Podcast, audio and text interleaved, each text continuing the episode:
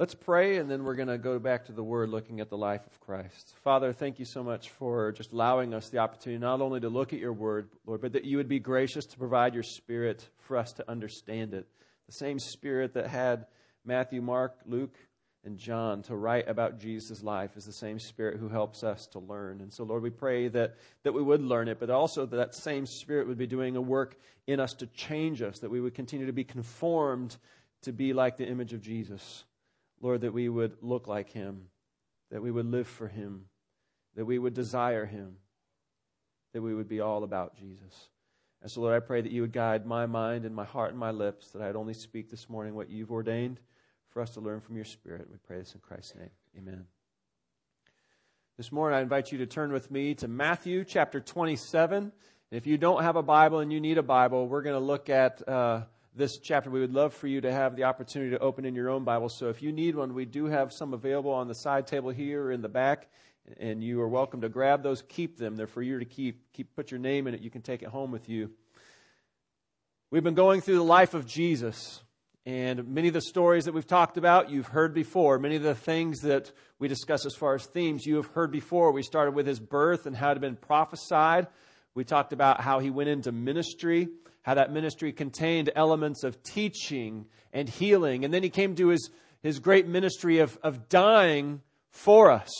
And that's where we left off. We left off with the story where Jesus was slaughtered. He was taken and he was, he was nailed after being whipped and flogged and beaten and spat on and completely humiliated after a, a, false trial. And, and all that happened. He was put on the cross. And it's, it's been a while since we've been in the story, so we just, we kind of left it there. And the sad part would be this if, if we left Jesus on the cross, we would have no hope. Because what he did on the cross was significant. And certainly every week when we're in church and when we, when we get together for Bible studies, yes, that is a focal point of everything that goes on in life and all of history was Jesus and the sacrifice he made on the cross, dying in our place instead of you and instead of me giving his life for yours. And in exchange, he took his holiness and he put it upon us, we who were wicked and we were sinners. That is, that is fundamental to our faith. But if we left Jesus on the cross, we'd be without hope. It's like if you went and you filled up your car with gasoline and you put all that gasoline into your gas tank and it sat there and, and what you have in your gas tank is what? Potential. Right? But that gas doesn't do a thing until it's ignited, until something goes and, and, and, and makes the promise of what that gas was go into effect. And so until you have a spark, until you have a system that causes that gasoline to take effect, it's hopeless for you to go anywhere. That gas needs the completion, right? And so Jesus, when he died on the cross, if he was left there, we wouldn't have the completion. But fortunately for us, before Jesus died, the scriptures and Jesus himself, the prophets and the Messiah all said the servant, the Messiah, would die, but after three days, he would raise again. He wasn't going to be kept in the grave and he wasn't going to be kept on the cross. Jesus Christ would raise again and that would be the ignition. That would be the spark that would light the potential. He wasn't just one who went out with promises. He was one who would come through with fulfillment. And so, as we talk about the life of Christ, this greatest part is that he rose from the dead, and that's what we're going to look at today. Now, after Jesus died, the scripture says, and if you look earlier than where we're going to be today in Matthew chapter 27, it says that Jesus was taken down off the cross by some people who loved him. Joseph of Arimathea, who was a rich guy, and we also know Nicodemus from the book of John, who loved Jesus. He had been converted. Uh, he had been a Pharisee, but Jesus saved him. Here they take Jesus' body and they wrap it and they care for it and they go and they stick it in a tomb. And not just any tomb. It says that Joseph of Arimathea, who had money, he had his own tomb that had been hewn out in the rock nearby.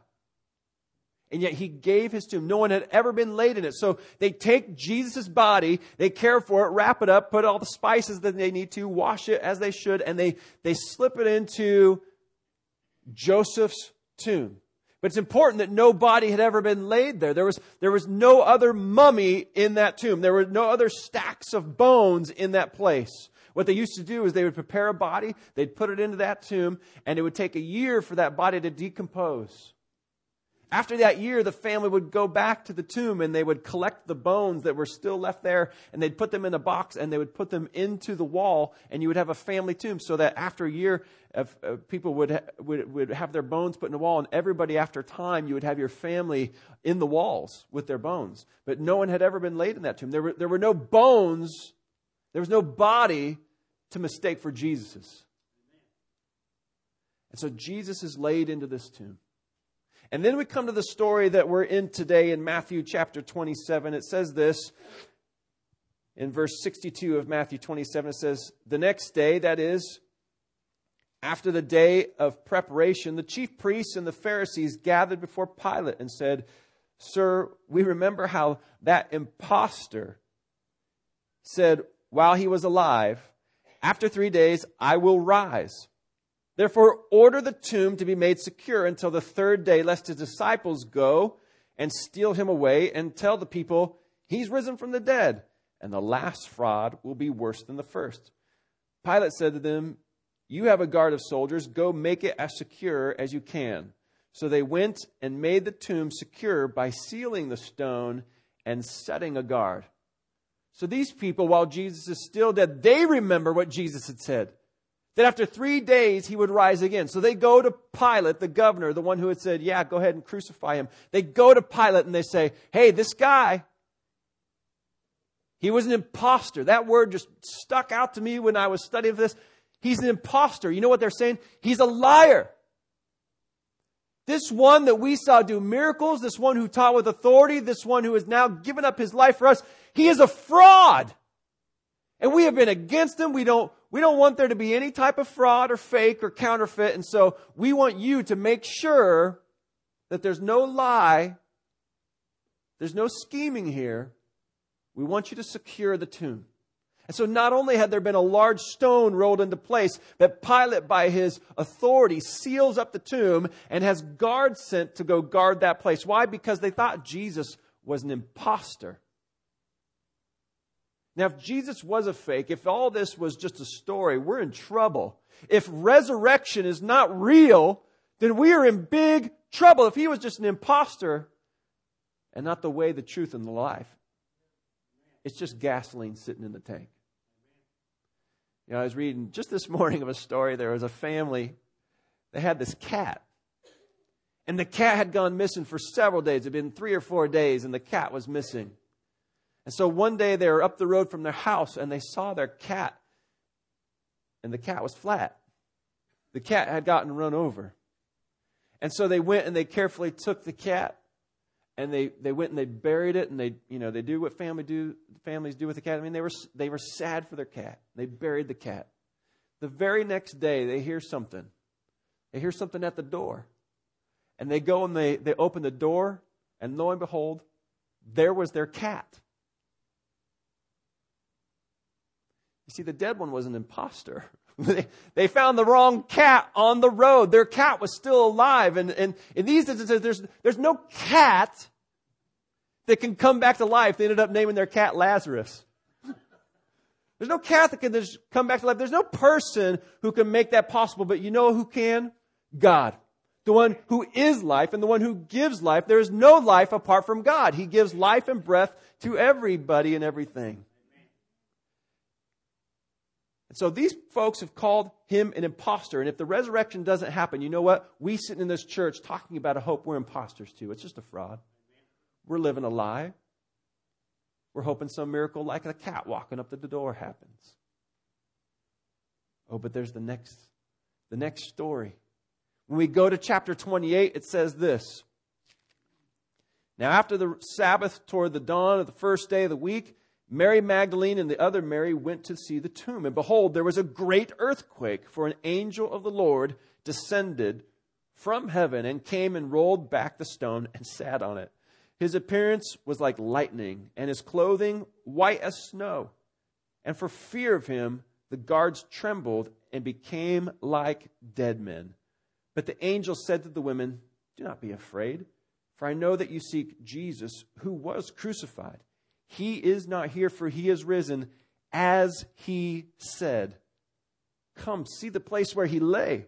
Then go quickly and tell his disciples that he has risen from the dead. And behold, he is going before you to Galilee.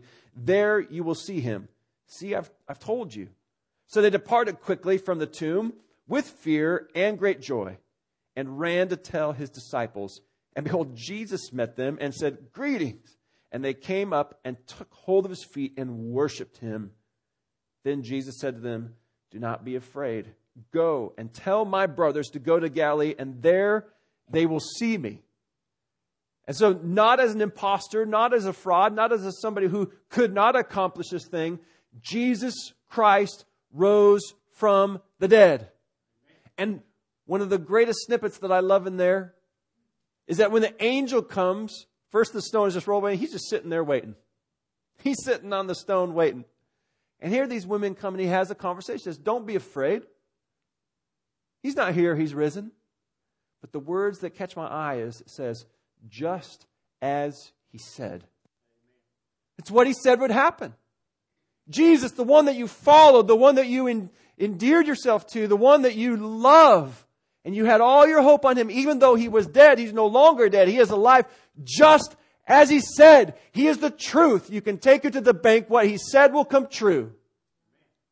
And while others might call him impostor and while others think he's a fraud, there was no seal, there was no stone, there's no amount of guards that could hold him down in the grave. He is resurrected and he wants you to know that he's alive. So starting here, I want you to go and I want you to go tell his disciples that he is going to meet them because he is alive just as he said. Nothing could hold him down. And so that's what he did. He went and he met his, with his disciples, and for 40 days he showed himself and proved himself to be alive. Tells us in the book of Acts. And he taught them about the kingdom of God. But look at this next story. Verse 11 says, While they were going, behold, some of the guard went into the city and told the chief priest all that had taken place. And when they assembled with the elders and taken counsel, they gave a sufficient sum of money to the soldiers and said, Tell people his disciples came by night and stole him away while we were asleep. And if this comes to the governor's ears, we will satisfy him and keep you out of trouble. So they took the money and did as they directed, and this story has been spread among the Jews to this day. And so while the women are running away to go tell the truth, here, these other human beings get together with their cronies and say, hey, like, we got a problem. That, that tomb that we had guarded and sealed and stoned up, it's empty. Now, they didn't argue that fact. They didn't ever go argue and say, no, no, no, there's still a body in there. It was empty. What are they going to do? So instead, they come up with a story to say that his disciples are lying, that he's still an impostor. That this isn't the one that you can trust. And they end up paying money to the guards and to anybody that they need to to bribe them to tell a lie. And going on from here, it says this concerning the meeting that he has with the disciples. In verse 16, it says, Now the eleven disciples went to Galilee, to the mountain to which Jesus had directed them. And when they saw him, they worshiped him. Wouldn't you? When you saw Jesus died, he was stripped and beaten and crucified in front of your eyes. And now you've seen his risen body. He's let you still in Jerusalem come and see his wounds, even touch him if, if you wanted. And now you're meeting him in Galilee. And it says, while they met with him on that hill, that his disciples did what? Well, most anybody would do worship him. But we stopped short of the last phrase of the verse. Did you see that? Some of you did. You kept reading. And it says this, but some doubted. Some of them doubted. They're, they're standing on a hill with the risen Jesus, and some of them doubted. Why? Why? It's hard to believe. Even though they had walked and slept and listened and trailed with Jesus for three years as his disciples, him as the rabbi, Messiah, and now risen Savior. They have witnessed all these things, and yet they stand there in their humanity. They say, We worship you. We know you're risen, and we know that you're God, that you died for our sins, but there's something in us that just doubts. Is this for real? Are you, are you telling us the truth? What God has done from the beginning of the book to the end of the book, from the beginning of history to the end of history, as the Alpha and the Omega, the beginning and the end. What we know about God is this, that He is absolutely the truth. And Jesus, He told the truth. He was no impostor. But He did exactly what the prophets and the scriptures said He would do. He fulfilled it. And He stood there in all truth saying, I am the one who loves you. So if you believe in me, you would not perish, but have eternal life. But they doubted. So as we come to the story of the resurrection, we're looking at the life of Jesus and, and all that he has done. And it wasn't just for those disciples, it was for people sitting in this room. It's for you. That God will come to you and say, I love you so much that I put my, my son on the cross. He died in your place. If you would just have faith in him and believe that, that he, he, he, he forgives you he would forgive you. And he would come and he would take residence inside you by his Holy Spirit, and he would, he would set you apart as holy, and you will stand in his presence blameless, and you will live with him forever. And he's involved in your life. He cares about everything that's going on, he cares about the things that you care about. But here's the reality. With God telling us all those truths, and even in this story, Jesus telling the truth and fulfilling what the prophets had said, like we had heard earlier, out of Hosea chapter 6. We still look at God and we say, I mostly believe you. Right? Isn't, that a hard thing that we do? When Jesus, who is not an impostor, who did everything that he had said, who even stood on that mountain and said, Hey, look, even though some of you doubt, all authority in heaven and earth has been given to me. Therefore, go and make disciples. You know what we still do? God, I don't trust you all the way. Any of you have that problem? I'll be the first one in this room to raise my hand. There, there are times in my life when I have, and there are times in my life when I do in the present have issues with trusting Jesus all the way. I trust that He has forgiven me, but how about when I've been really bad? Any of you have that one? You just, you just feel like you have been so wicked and so awful that there's, there's no way God forgive, forgive, forgive all of that. Even though he says, I've taken your sin and I've forgiven you and I've taken it so far, it's like I've cast it in the deepest part of the ocean. I put it upon my son. I paid for it all. That's why Jesus said, it is finished. I paid it all. Do you trust him with that whole thing? Or do you think that he's partially an impostor? What about did you trust him with all of your life and you asked him for forgiveness and so you know that he has got your eternity. You know that, that one day when he comes and he returns, he's going to say, Hey, you come out from the grave and he will take you and you will live with him for eternity. But what about now when you're struggling with that thing that just seems overwhelming? You can't get it off your mind. It's like you trusted him enough to forgive your sins, but can you trust him to deal with the pain? Or is he just an impostor?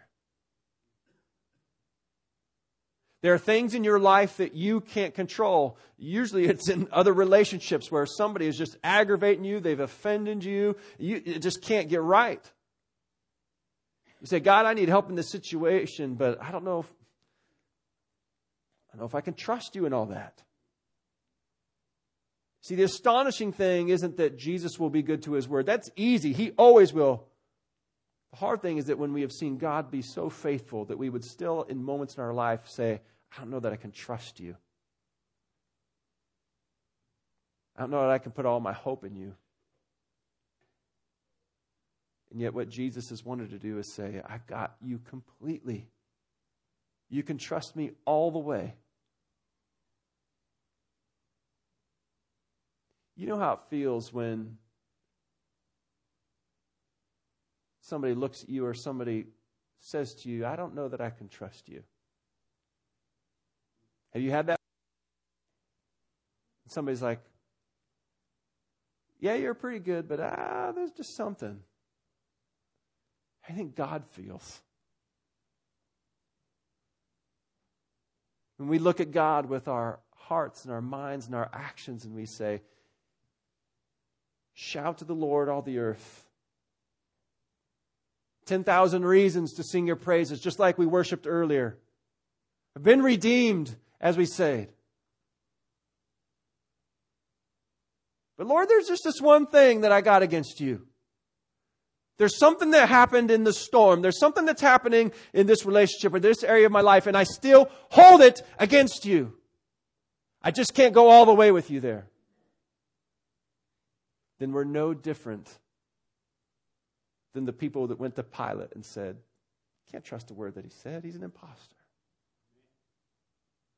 The story of the resurrection is one who, because he was the truth and he had the power to back it up, that he went to the cross and he resurrected and said, How are you going to argue? How are you going to argue? I am back to show you my love and that I'm with you. I'm resurrected so that it won't just be a, a fantasy, but so that I can live with you for all of eternity. I love you that much. Please believe me. So this morning, as we close, what I, I want you to do, it's it's easy to look around and think, well, other people are maybe struggling the same way I am with, with this. And, but there may have been something identified in your heart that's like, you know what, everything else I trust God, but this right now I just can't seem to. I, I want you to, to do this. I want you to take it. And it, you might need to physically just almost hold that right here and, and say, this is my thing. Nobody else has to know exactly what that thing is, but here's my thing and I've got it. And you have to give it to him you have to release it. That thing which you hold, the more you hold it back, the more you're actually saying to God, I can't trust you. The more that you're joining in with the voices that say, I think you're a fraud. The more that we say, I, you know what, you must have just as much weakness as I have. He's not weak. He's mighty to save. He allows us to go through some of these things, but He is doing it for our good. And he, that thing that you have, this is the moment where there may not be an offering plate, but what you're about to do is you're going to offer it in prayer to the Lord. And you're going to say, I'm going to trust you. I'm going to trust you. For some of you, that may be for the first time in your life saying, Lord, I just need to trust you to forgive me. Today might be the first day that you ever feel forgiven that you might enter into a true relationship with Jesus, not trying to play church, not trying to do religiousness, but to just say, Lord, please forgive me. I'm going to trust you with my heart. Please forgive me. For others, it's one of these things that we've mentioned. It's a sickness, it's a family event, it's the storm, whatever it was, and you have this thing, and you just need to say, Lord, I trust you. I don't want to call you a liar. I want to believe. I don't want to be on the mountain in doubt. I want to be a worshiper who now is sent in your name to go and share about Jesus. But God, I have this thing. And the thing is this you don't have enough strength in you as you hold that thing to offer it by your own strength to open those fingers of yours. You will remain with a death grip on that thing and it'll kill you. As we go to prayer, we're going to ask the Lord to release that thing, that He would, by His Holy Spirit, give you the power to just say, Lord, I, I believe. That's what we're saying. I believe that you're the truth. I believe that you're good. I believe that you love me. I believe that you forgive me. I believe that you want to be involved in my life. And so, God, I take this thing, and by your Spirit, I just say, Lord, here it is. I release it to you, and I'm going to help me to trust you. Help me to trust you. Grow my faith. Let me believe. As we close this morning, I'm going to pray, and I'm going to invite you to stand as we do. And we're going to close in a song. And while that song is being sung, which speaks about trust in the Lord, I want to invite you, if, if you want to come down to the front, you're more than welcome to, and you can release that thing. If, if you want to do it in your seat, you're welcome to do that. But you might need to physically almost just make that motion of I'm releasing it. If you see somebody next to you who's praying, or maybe somebody down the front, I want to invite you to come and pray with that person. We're, we're called to take our burdens together and to carry them before the Lord. I'm going to call upon the deacons again, if you would, to come and to pray with people as well. But as we sing this song, please feel free not, not to go to a place. You're not coming to a place at the front. You're not going, staying at a place in your seat. You're coming to the risen Savior. You're coming to a person who just says, Trust me. Will you trust him this morning? Let's stand together as we pray.